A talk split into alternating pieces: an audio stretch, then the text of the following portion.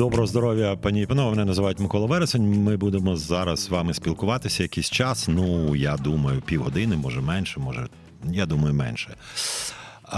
Буду відповідати на ваше запитання. Е, скажу відразу, що відповідаючи на деякі запитання, буду матюкатися, бо є такі люди красиві, яким інакшої, мабуть, мови не зовсім розуміють, і і так далі.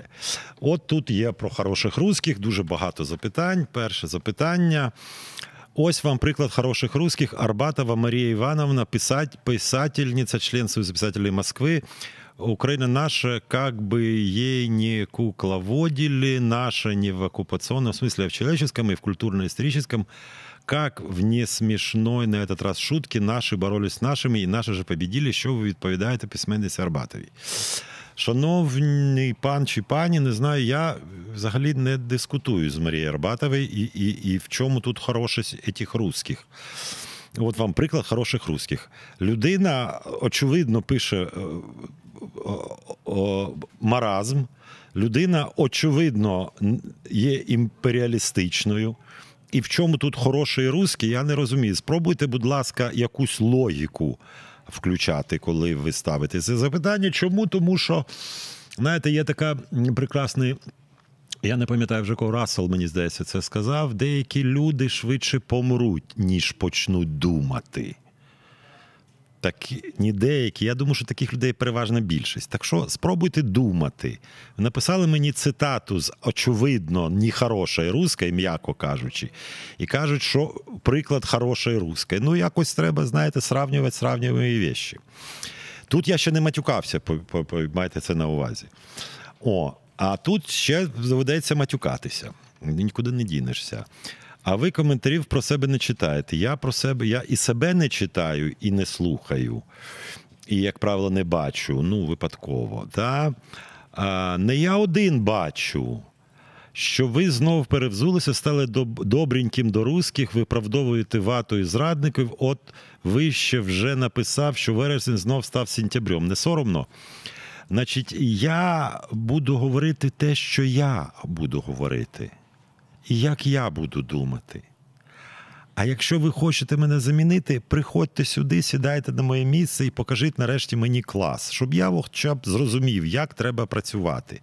Добреньким, ні добреньким, хорошеньким, ні хорошеньким. Е, Мені не соромно. Я дійсно не не маю ні, ні, нічого в соціальних мережах, і після цього запитання страшенно цим пишаюся. Тому що я відповідати на кожен гавк ідіота не хочу. Поэтому мені не соромно, ідіть нахуй. А, Далі, підемо далі. Ну от, значить, тут, а отут є витончений момент. Ем, на цьому тижні, ну як всім відомо, як цілому світу відомо, була атакована Одеса.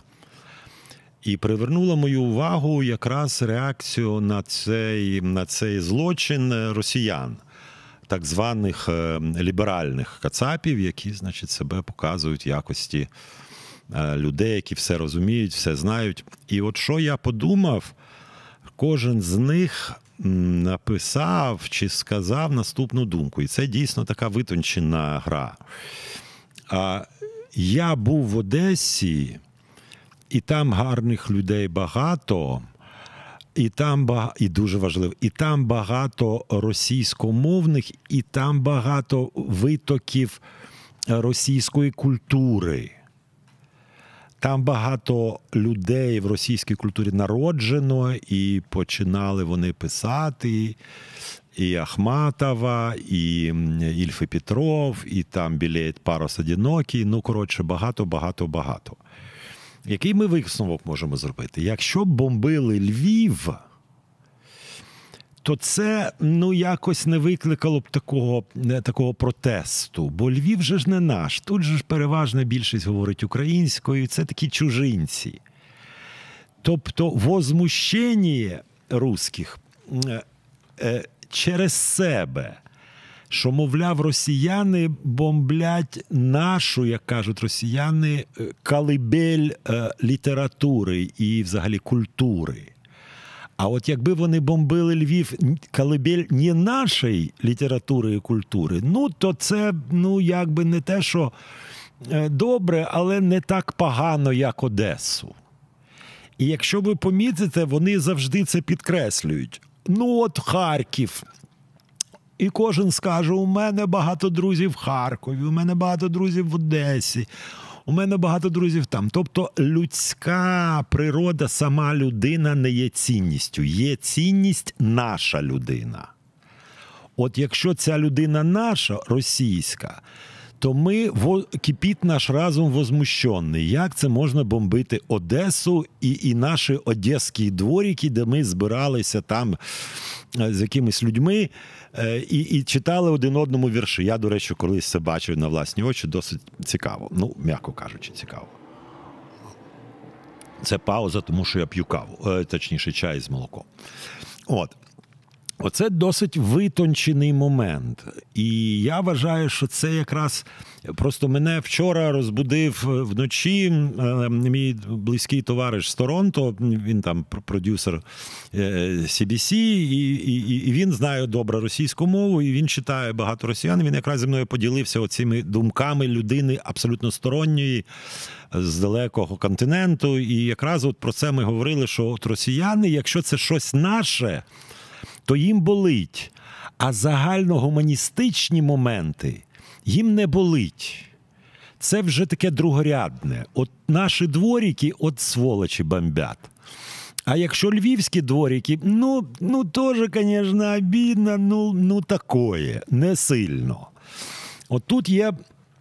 Момент дуже дуже цікавий. Чому варто, я вважаю, ну я цим займаюся, і попри те, що я когось тут послав, і що мені не соромно, я вивчаю росіян багато років і збираюся це надалі робити. І читаю багато, і дивлюсь на це багато.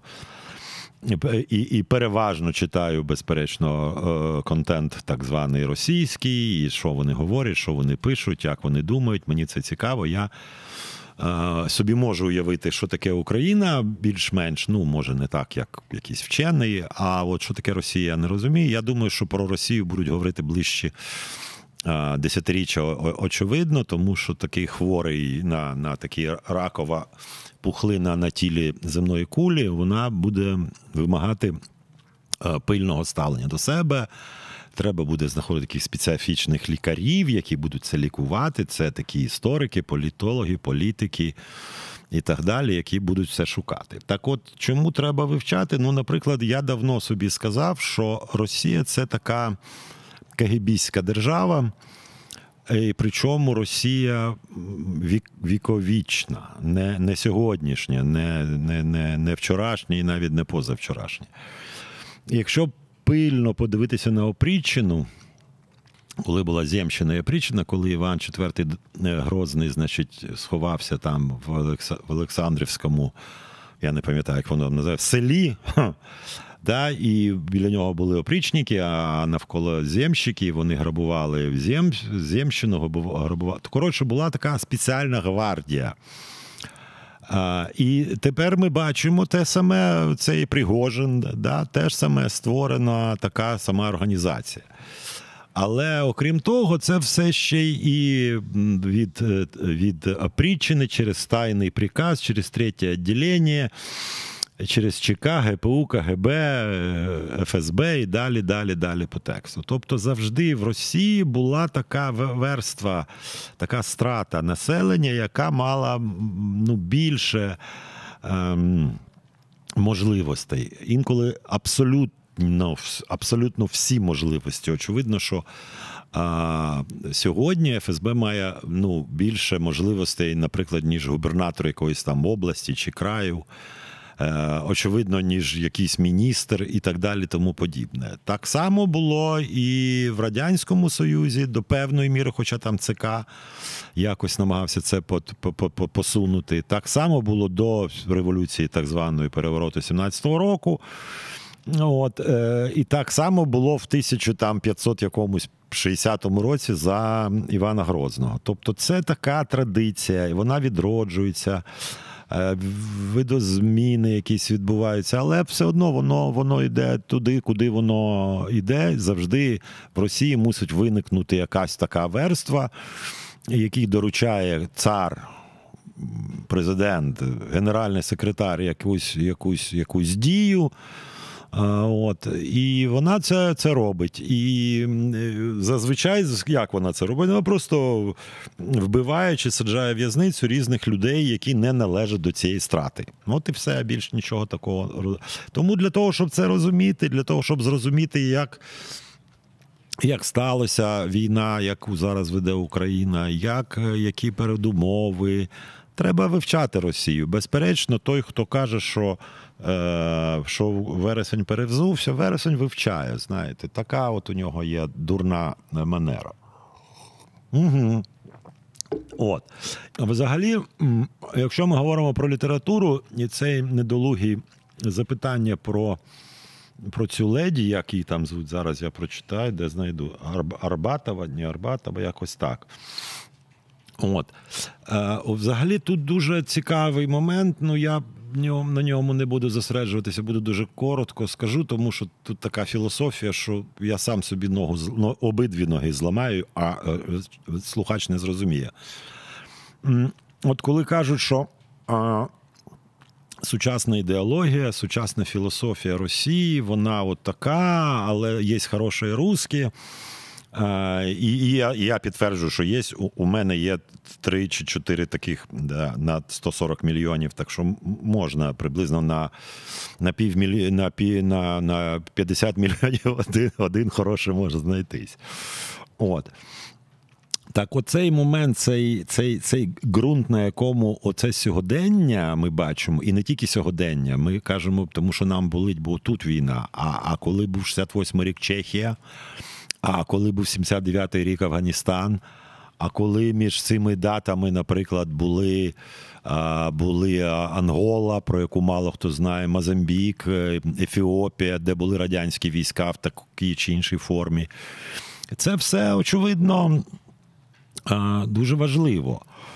Так, от розумієте, оця ідеологія, ця філософія, цей якби краєвид який відкриває перед нами Росія, це воно лежить на російській культурі. І коли каже хтось, це от окремо у нас є Пушкін, а у нас є Путін. Так от Путін є наслідком Пушкіна. Да, Наслідком Достоєвського, наслідком дуже багатьох російських письменників. Дуже мало можна знайти російських письменників, для яких в знаменнику не стоїть імперія. От. І тому, оскільки воно стоїть, це довга культура, це випликано століттями.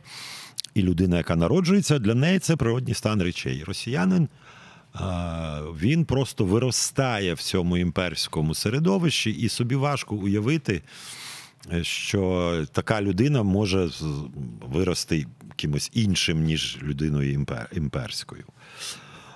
Ну, не будемо тут заглиблюватися, тому що це ну, складно і це треба розбиратися не одну, і не дві, і не три програми. Зараз я вам щось прочитаю, мені треба для цього одягнути окуляри, тому що запитання дуже довге.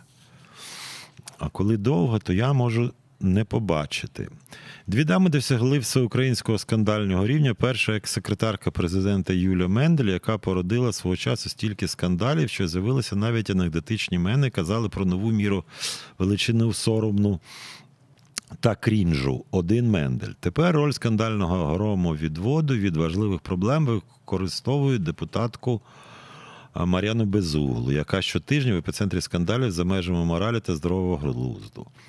Це тому так суспільство реагує на них, скандальних дамочок, що такий низький рівень смаків самої спільноти, яка споживає такий таблоїдний плінтус рівень, чи навпаки, суспільство вимагає відповідей на важливі питання, а їм умисно вкидають кринжатну.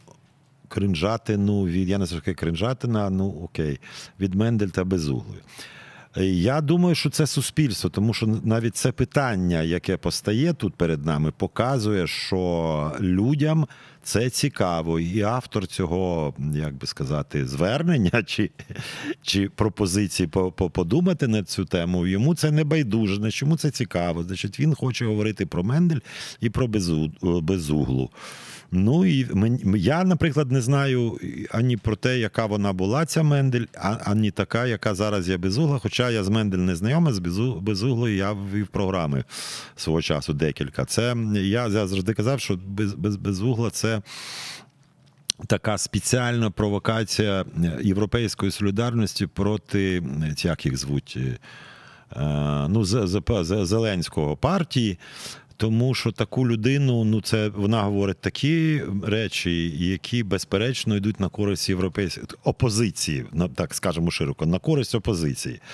Тобто опозиції треба було його вигадати і туди запроторити в якості цього шпигуна. От, Бо дискредитація дійсно слуг на О, згадав слуги народу. Вона достатньо велика в цій людині. Щодо Мендель, я не знаю. Це просто мені здається у людей якась, ну, якась така вада чи чи як. Ну, людина працювала кимось там в адміністрації президента. Ну, кому. Ну, це так. Знаєте, демократія має ті, ті недоліки, що є свобода слова.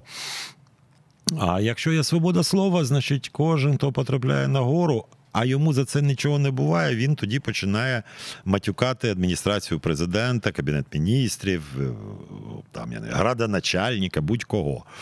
Це це кльово, це піднімає людину, яка критикує на вищий щабель. Вона так стоїть і каже: А я можу нафіг послати і такого, і такого. Ну, окей. Ще одне питання. Екс-прес-секретарка Зеленської Люмени видала книгу. Всі ми президенти. Попри хайп, книга не продавалася. Юля обіцяє другу книгу. Критики, м'яко кажучи, першу е, і пе, критики, м'яко кажучи, і першу книгу оцінили як набір банальниці та графоманії. Чи ви читали цю книжку? Ні а майбутню е, Мар'яни купити. Я я не знаю цих людей.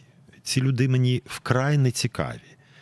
Я тільки з поваги до запитання відповідаю.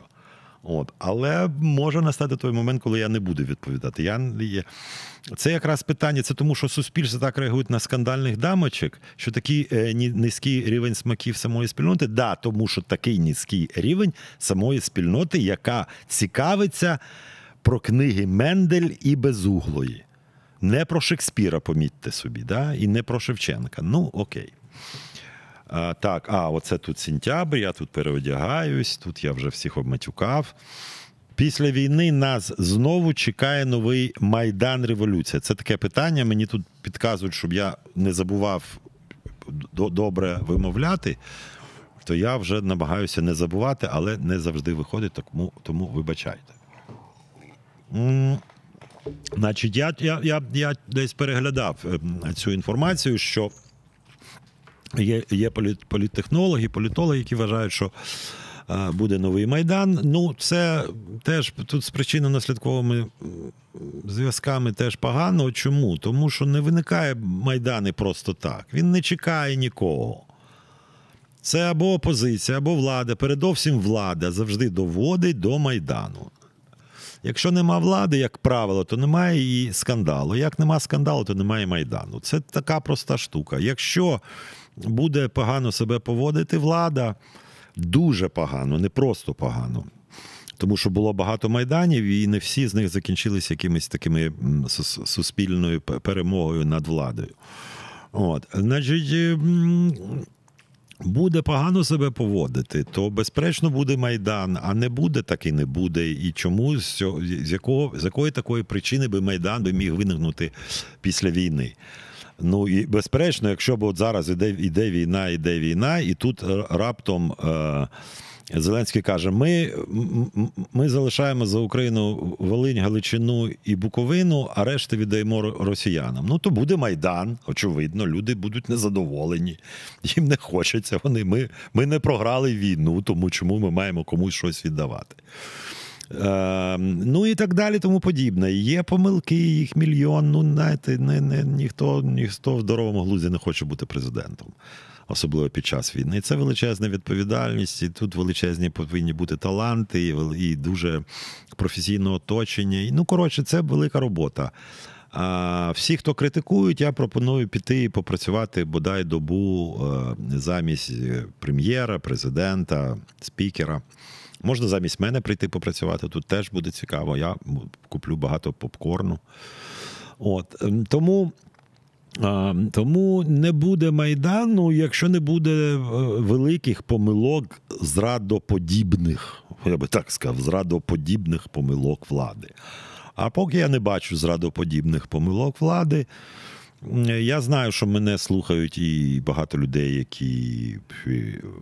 Я дуже люблю цю логіку. Я я сам один раз потрапив, не буду розповідати докладно, але значить, я там щось сказав в ефірі в якомусь, не пам'ятаю вже. А, Ну, щось таке на кшталт того, що українці роблять помилки. Ну, дуже таку дрібну я назвав. Так от, це виявляється вересень зрадник. І після цих слів він зробив таке, і таке, і таке, і це означає. Ну, треба узагальнити, що якби не такий, як вересень, то Путін би не почав війну. Ну, я тоді зрозумів, що я маю великий вплив на суспільство, якщо через мене війни починаються. От. Тому нас це дуже люблять в Україні, і особливо ті, хто користується інтернетом, вони люблять роздмухувати великі проблеми, великі великі там великі скандали і так далі, і тому подібне. І люди, як чомусь це підхоплюють. І абсолютно не зрозуміло, чому. Знов таки про цієї Мендель, чи безуглий, безумний. Не знаю. Е, перепрошую, якщо я когось образив. От. Тому війна на новий майдан не буде. Я переконаний, що українці достатньо розумні в тому сенсі, що вони всі розуміють, що і зараз можна організувати майдан з якоїсь ідіотської причини, але ніхто цим не займається, тому що всі розуміють, що будь-який майдан це на користь Російської Федерації, а і на користь Путіна, і на користь росіян. Тому отак, от знаєте, отак от. Я я не вірю не під час, не після війни в ніякі майдани. Вже тоді, коли Україна стане європейською країною, як там Франція чи Голландія, от тоді почнуться жовті жилети. Ну, таке звичайне звичайне європейське життя, коли а, будь-яка ну, не, неправильна дія уряду виводить, а може навіть і правильна дія уряду, чи Ізраїль сьогоднішній призводить до того, що от виходять люди на Майдани і починають щось вимагати. Ну, така от демократія. Далі пішли. Заступник голови комітету Верховної Ради з питань національної безпеки, оборони та розвідки нардеп партії Слуга народу Юрій Арістов липневу відпустку собі зробив на Мальдівах у п'ятизірковому готелі Волдорф Асторія умієте таке пояснити прокоментувати без, прокоментувати без мату. Тут я не обіцяю, що без матюків. Чому слуга народу як партія влади за кількістю моральних уродів і зафіксованих злочинів переплюнула навіть партію регіонів Януковича? У мене є декілька м- якихось відповідей, на які не, не сподобаються. Ну, по-перше, е, от тепер вже у нас е, Янукович не на першому місці.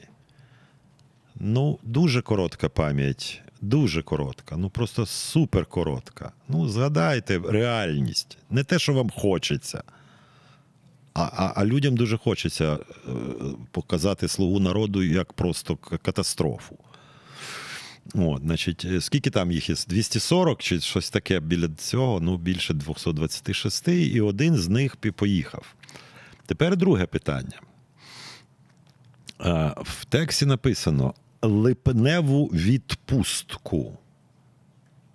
Виникає питання: якщо це відпустка, він має обов'язок її проводити де? Де він має обов'язок її проводити? А якщо він проводив би її під Києвом на дачі, так само, як і на Мальдівах, він він не працює на своїй посаді в цей момент. Він відпочиває. Він не займається ані безпекою, ані обороною, ані розвідкою. Сидить під Києвом, під, під, не під пальмою, а під, я не знаю, там, під, під дубом. А їсть може е, цей не банани, а щось там інше, таке яблука. Ну, нічого не робить. Яка різниця, де він нічого не робить? Це ми заздримо, що Волдорф Австорія. Ми, ми, ми про, що за, про що питання? Чи ми тоді кажемо, все керівництво Верховної Ради не має права під час війни, особливо ті, хто мають до діла з безпекою оборони розвідкою, мають не йти у відпустку. Нема питань, давайте це вирішимо. В іншому разі треба якось ну, організувати і зрозуміти, нічого не роблення задля української перемоги на Мальдівах чимось відрізняється від нероблення нічого під Києвом. Ну, коли мені пояснять різницю від нічого не роблення тут і нічого не роблення там, ну я тоді якось почну про це думати. Те, що у нього є якісь гроші, ну це вже не до мене і ні до кого. Це вже тоді до НАБУ, до прокуратури, що у нього виявляється стільки бабла, що він може собі це дозволити. А де він його взяв, а чи він е, декларацію е, підписав, а що написано в декларації, це інше питання. Питання ваше липнева відпустка. Питання моє. Є різниця, де він проводить цю відпустку, нічого не роблячи в п'ятизірковому готелі чи в однозірковому е- хостелі. І він і там, і там нічого не робить. Так що давайте якось е, наші моральні обставини, да, можна йому дорікнути, що він такий сякий, але це моральний елемент. А мораль і політика це така досить ну, хибна думка, що вони десь поєднуються. Вони поєднуються дійсно під час революцій. Там Вацлав Гавел, Лех Валенса. Це да, це такі люди, які були в Європі.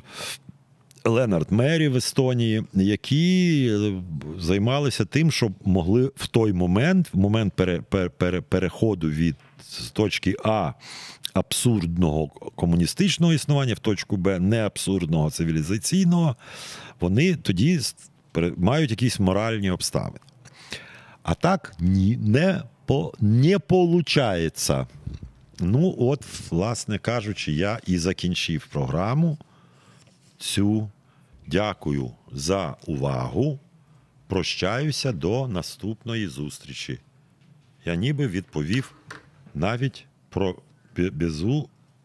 Які люди? Я, я буду багато знати після цього. Арбатова, Бе- Мендель, Безугла. Все я буду знати багато більше, ніж я знав до цього часу. Але може воно мене, мені забруднить мою голову. Не хотілося. На все добре, пані і панове. Програма Микола Вересень. Побачимося за тиждень. Bye-bye.